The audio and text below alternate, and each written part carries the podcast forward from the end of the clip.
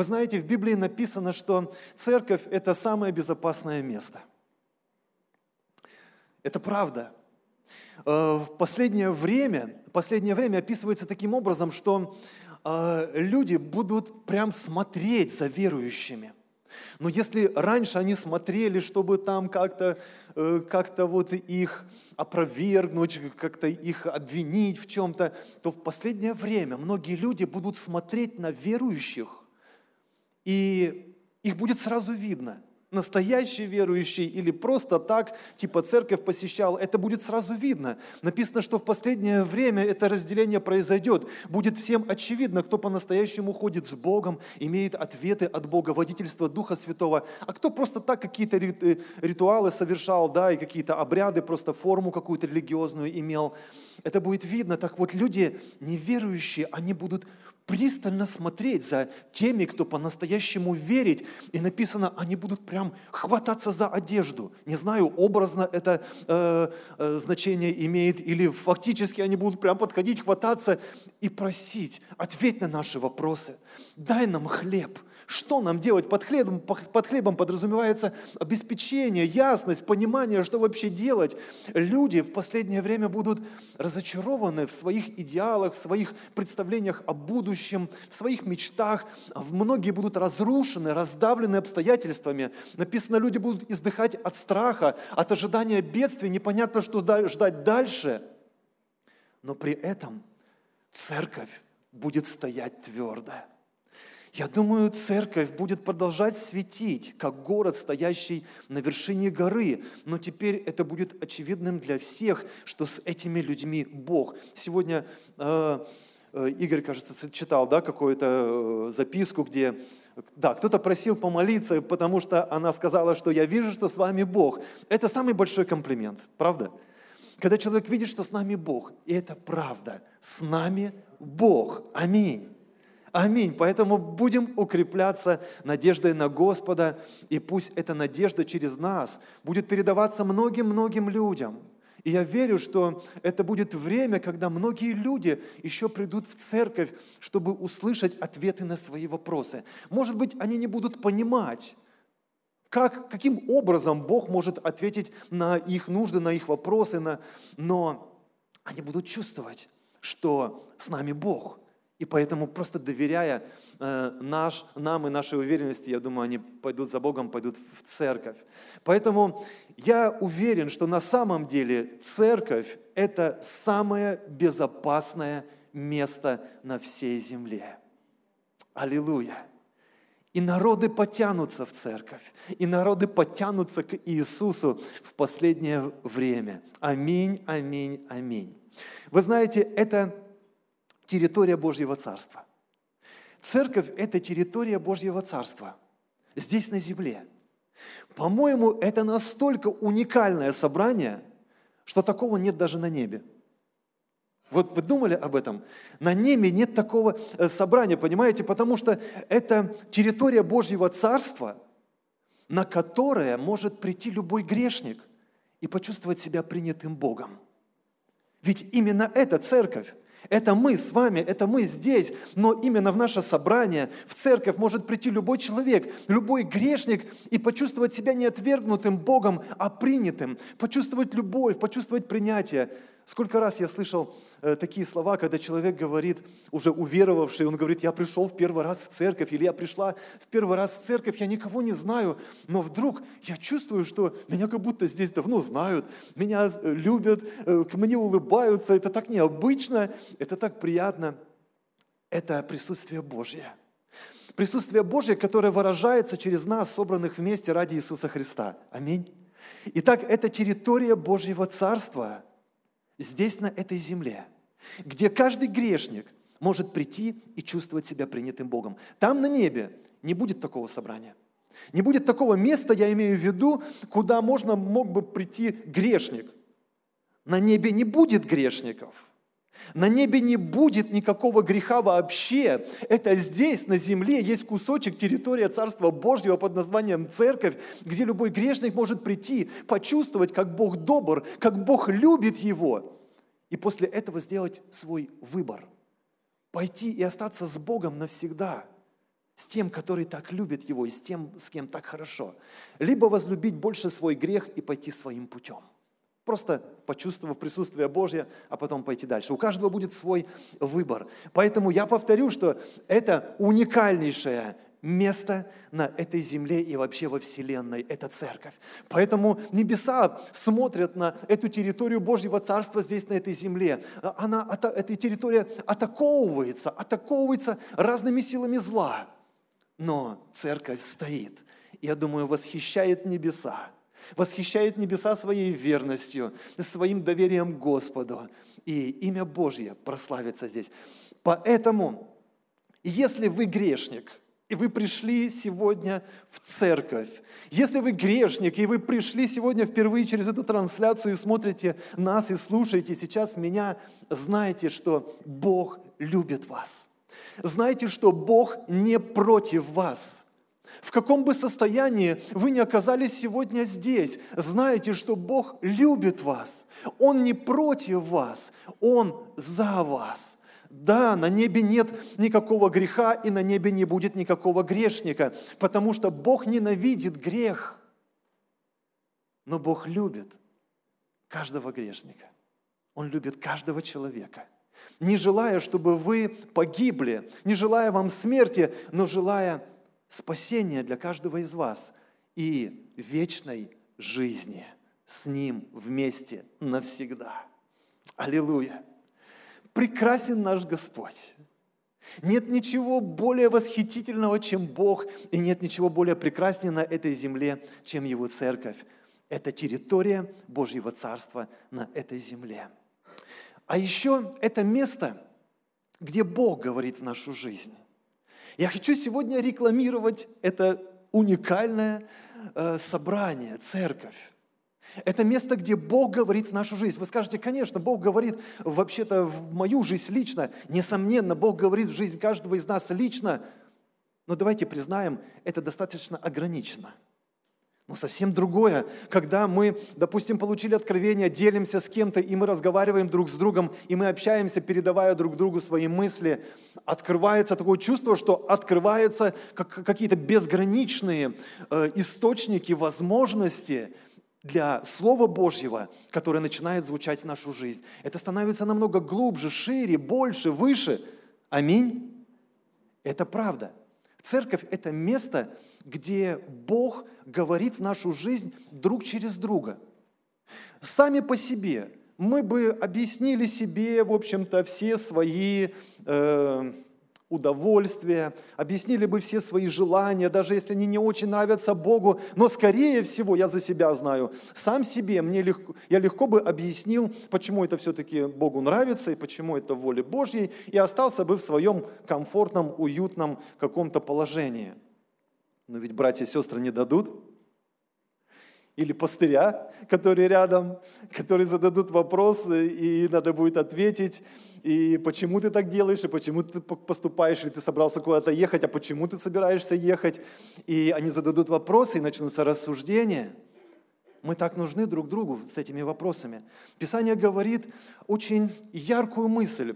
Говорит, что есть, когда вы будете видеть день вот этот приближающийся, день развязки, когда вы будете видеть признаки последнего времени, то вы помните, что в результате надо больше всего и еще прилежнее начать делать? Не помните? В послании к евреям написано, что тем более увещевайте друг друга. Тем более увещевайте друг друга. Пусть ваше общение становится глубже. Вы не можете просто пропустить то, что раньше пропускали и думали, ну еще время есть, а вдруг нет времени – а вдруг мы сегодня с вами в этом собрании последний раз? А может быть, вы увидите последний раз друг друга, а потом кто-то уедет куда-нибудь, да? То есть мы не знаем, время на самом деле очень непростое и непредсказуемое. Увещевайте друг друга – мы очень нужны друг другу. Если ты видишь брата согрешающего, скажи ему об этом. Если ты видишь, что кого-то надо укрепить и ободрить и вдохновить, сделай это.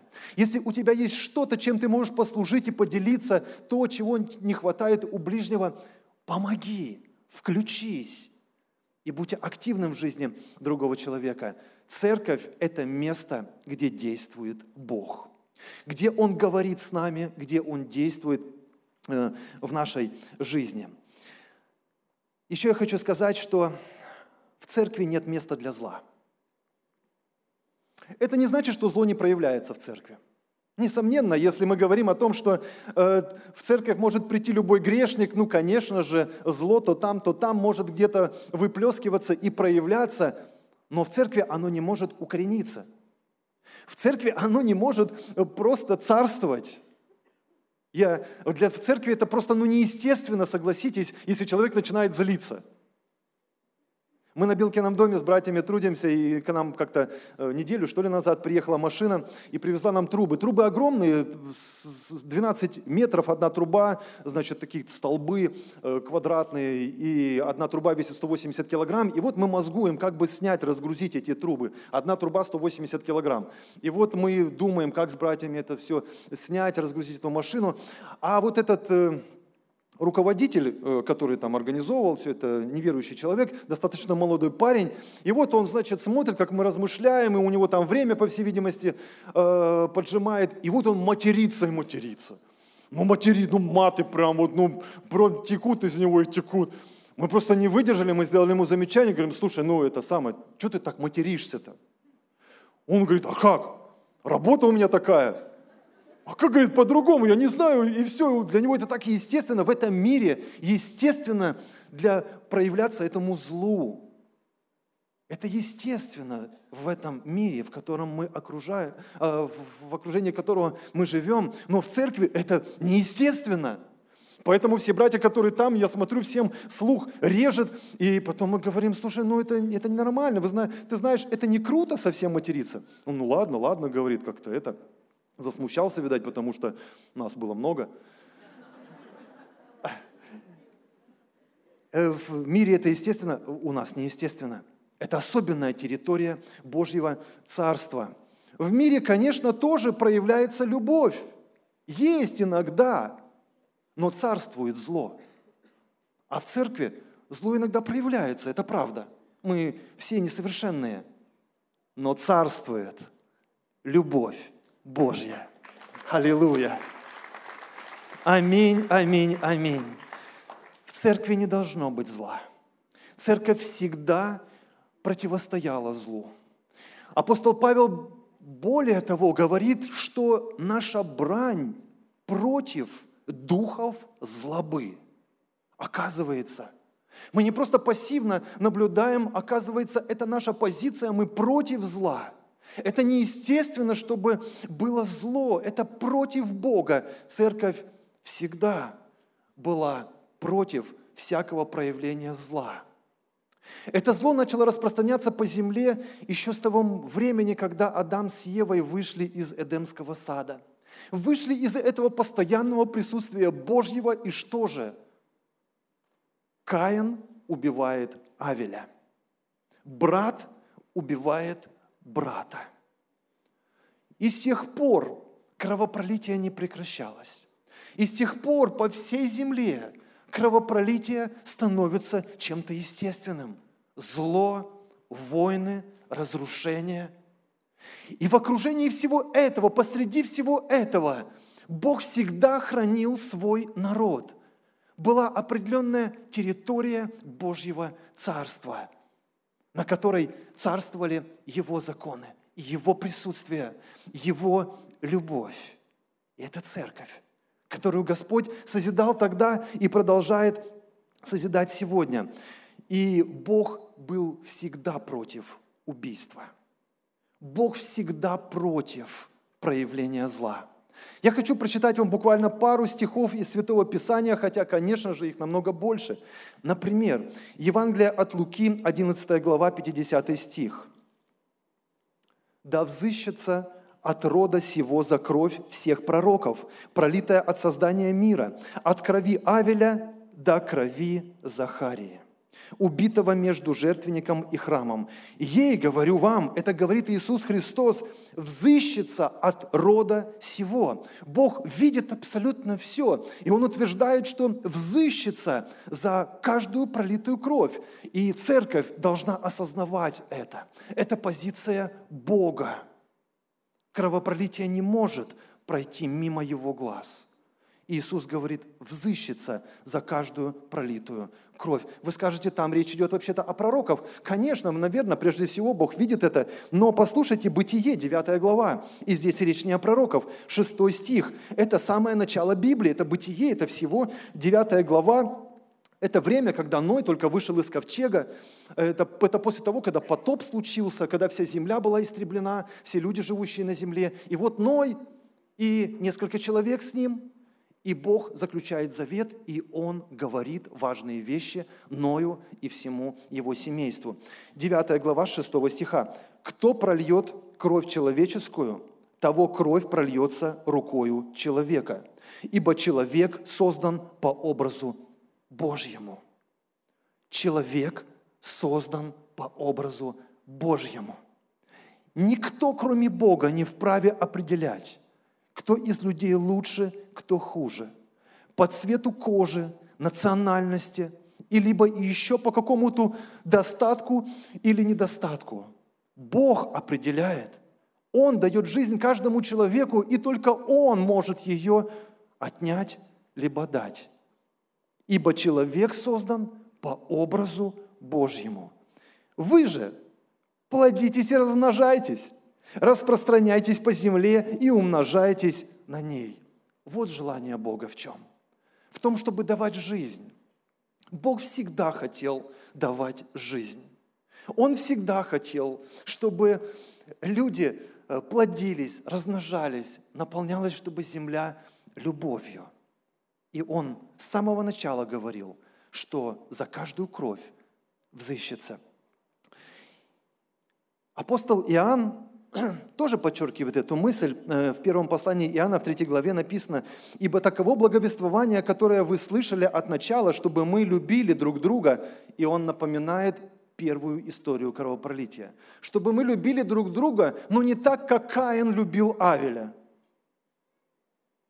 Не знаю, как он это свел, но он говорит, любите друг друга, но только любите не так, как Каин любил Авеля – по всей видимости, Каин тоже понимал, что надо любить Авеля, и как-то до смерти, в общем, залюбил. Убил просто своего брата. Как-то объяснил себе, что вот так нужно выразить вот свое отношение к нему. Не так, как Каин, который был от лукавого и убил брата своего. Здесь на земле всегда зло противостоит церкви, потому что это особенно территория Божьего э, Царства. Но церковь, но церковь созидается Господом. И вот слово, которое я хочу вам прочитать, самое главное слово, которое я хочу вам сегодня прочесть.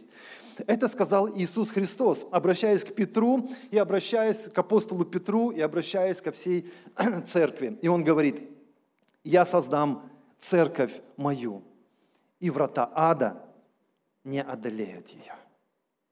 «Я создам церковь мою», — сказал Иисус, «и врата ада не одолеют ее».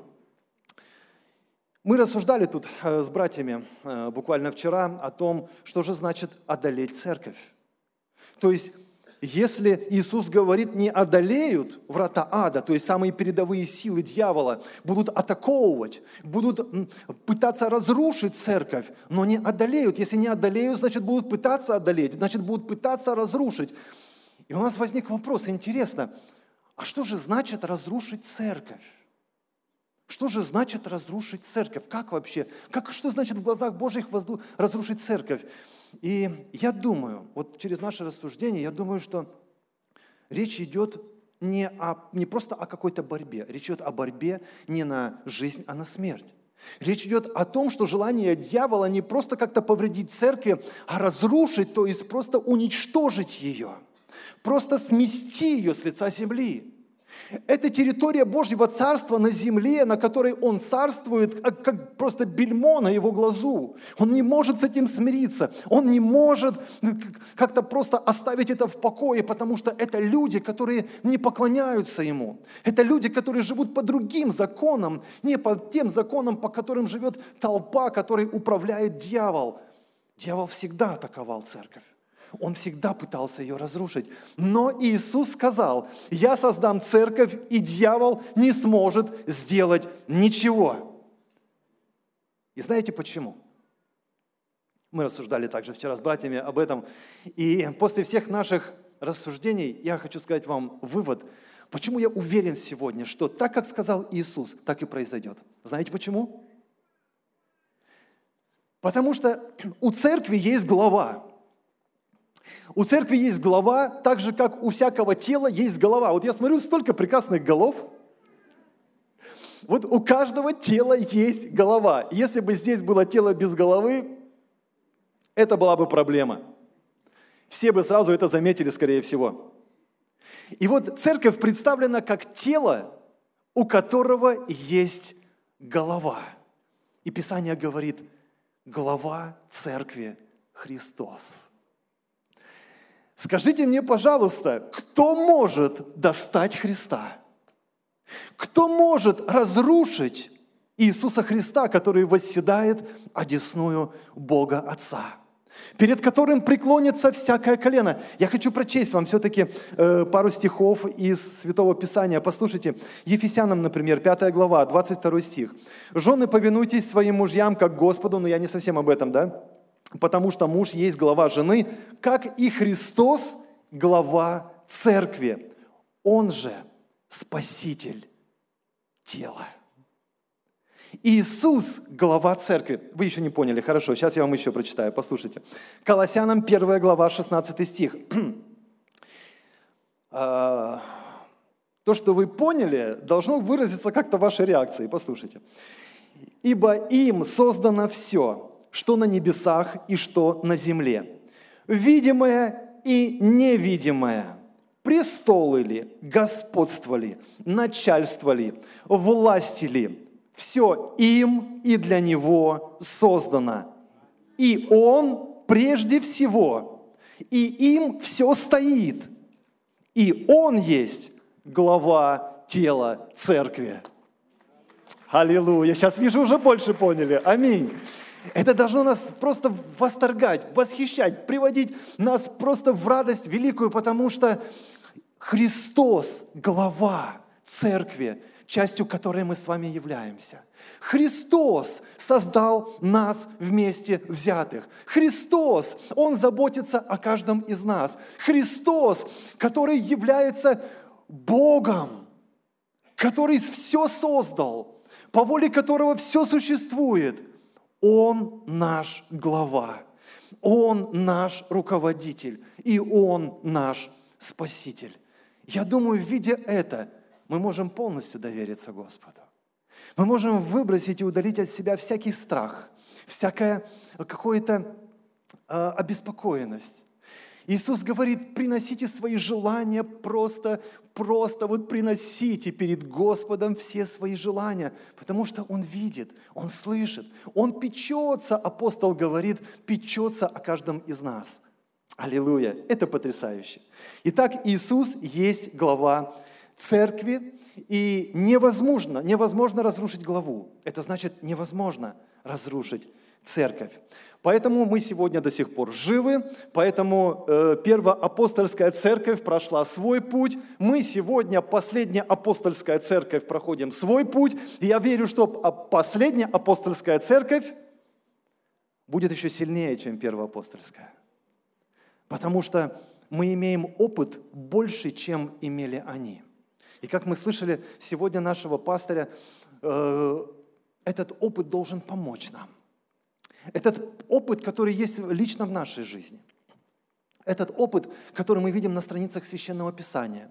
Как Бог сопровождал свой народ, как Он помогал, как Он вступался за каждого, за каждого своего сына и за каждую дочь. Мы сегодня имеем потрясающий опыт, и он нам поможет быть сильными. Дьявол никогда не сможет разрушить церковь. Если он не сможет разрушить церковь, значит церковь живая. Аминь. Значит, она как-то должна действовать. Если тело живое, его как-то видно. Если тело не живое, это тоже видно. Оно ничего не может сделать. Я хочу показать три признака того, что церковь живая. И что это означает? Первое. Живая церковь – это где люди регулярно собираются вместе – Иисус сказал, где двое или трое соберутся во имя Мое, там я буду посреди них. Я верю, что это и есть церковь. Там, где есть присутствие Божье, там есть глава и есть тело. Это церковь. Неважно, где, в каком месте мы находимся, но если мы есть и мы регулярно, постоянно собираемся, мы вместе – я уверен, что речь идет не об онлайн-собраниях, хотя онлайн-собрания тоже имеют место быть. Сегодня мы имеем больше возможностей, чем раньше. Сегодня в нашем 21 веке мы имеем намного больше этих возможностей, но возможности это не говорят о том, что вот только так должно быть. Поэтому на протяжении всей истории церкви христиане стремились быть вместе. Они стремились быть вместе, потому что они отождествляли себя с церковью.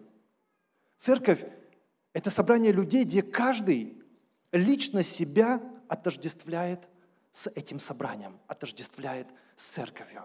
Они собираются вместе не потому, что их просто кто-то организовал, а потому что они чувствуют себя частью тела – и даже если кто-то попытается разрушить это собрание, они будут стремиться быть вместе.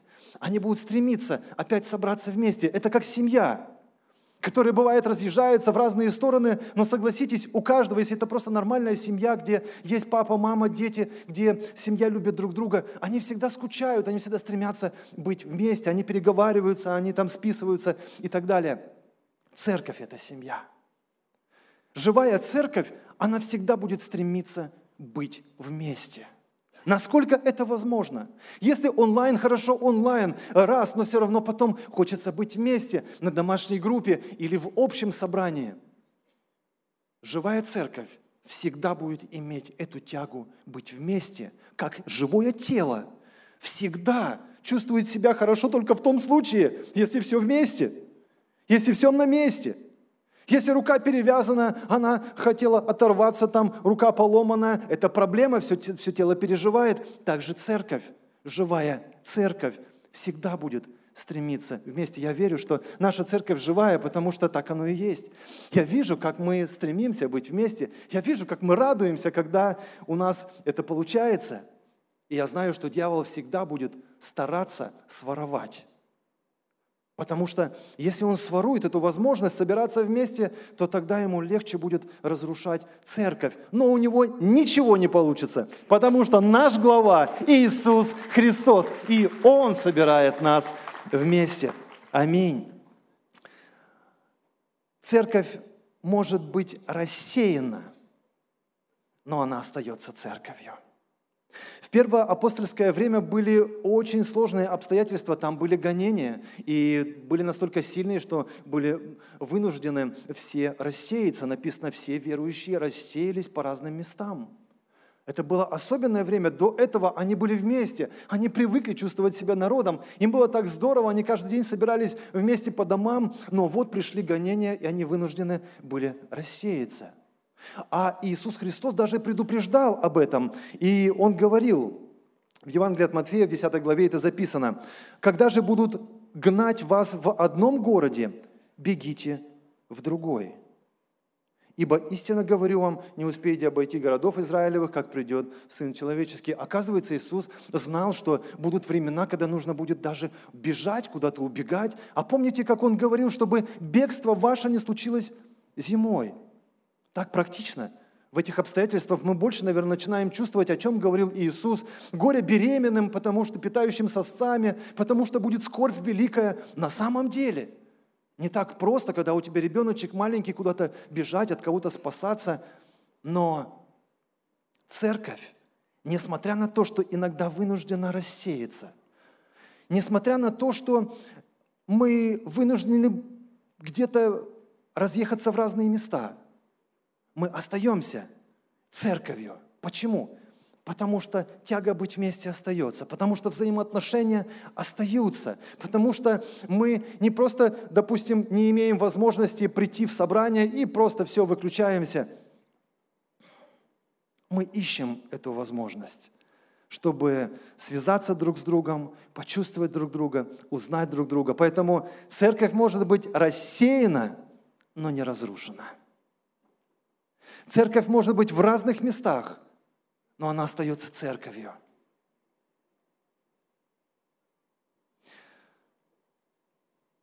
И следующее, что я хочу сказать, это место, где поклоняются Богу.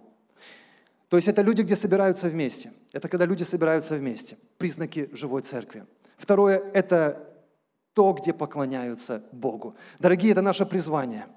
Во всякое время поклониться Богу. Как мы уже слышали, э, пророк Даниил, э, он находился в плену, находился в трудных обстоятельствах, но три раза в день он поклонялся Богу, даже несмотря на то, что его могли убить за это. И мы знаем прекрасный конец Э, этой замечательной истории. И последнее – это место, где люди служат Богу. Служат Богу, несмотря ни на что. Служат Богу, заботясь друг о другу, друге, проявляя любовь э, друг к другу, заботясь друг о друге. Это место, где люди не осуждают друг друга – Разное может происходить сегодня в этом обществе, и мы просто под давлением оказываемся в каких-то ситуациях, где вынуждены поступать просто нестандартно. И, не всем, и мы не всегда можем понять, как поступает другой. Но давайте будем хранить свое сердце от осуждения, от всякого суда. Потому что мы не знаем, что будет дальше завтра, и как мы вынуждены будем поступать. Но церковь – это место, где люди служат друг другу, а не осуждают друг друга. И последнее – это место, где люди продолжают служить этому миру. Что бы ни происходило на этой земле, а Бог продолжает спасать. Что бы ни происходило, а Бог хочет использовать свою церковь для спасения многих людей. Потому что это самая главная ценность, которая есть на этой земле. Это человек. Человек, который отказался от Бога. Человек, который должен быть осужден за свои грехи. Но человек, которого любит Бог, созданный по образу Божьему, за которого Иисус Христос пошел на крест и которого Он продолжает мечтать спасти. Итак, живая церковь – это там, где люди всегда собираются вместе и стремятся быть вместе – это место, где люди служат друг другу. Это место, где люди поклоняются Господу и больше никому. И это церковь, которую врата ада не одолеют никогда. Потому что Иисус Христос, Он глава церкви. Он спаситель тела – и мы можем полностью доверять Ему, какое бы время ни наступило и в чем бы мы с вами ни оказались. Аминь. Давайте прославим Господа нашего, который и сегодня здесь с нами. Я хочу закончить это слово вот таким стихом, который все чаще и чаще попадается мне почему-то на глаза. Исайя, 41, 41 глава, 10 стих. «Не бойся, ибо я с тобою. Не ужасайся, ибо я Бог твой. Я укреплю тебя и помогу тебе, и поддержу тебя десницею правды моей. Так практично, так круто. Не бойся, потому что я с тобой. Я укреплю тебя. Я помогу тебе. ты оказался в какой-то трудности, я помогу тебе. Так по-человечески звучит. Я помогу тебе. Ты можешь просто рассчитывать на мою помощь. Я помогу тебе. Не бойся. Что бы ни происходило, я помогу тебе. Не смущайся. Я твой Бог. Я глава церкви. Все под моей властью. И волос не упадет с головы твоей. Не бойся и не смущайся. Я поддержу тебя. Я укреплю тебя. Я помогу тебе. Это Господь, который говорит прямо к нам. Это Господь, который протягивает свою руку в самой трудной ситуации. И мы можем смело рассчитывать на Его помощь. Аминь. Данный аудиоматериал подготовлен и принадлежит местной религиозной организации христиан веры евангельской пятидесятников «Церковь Завета».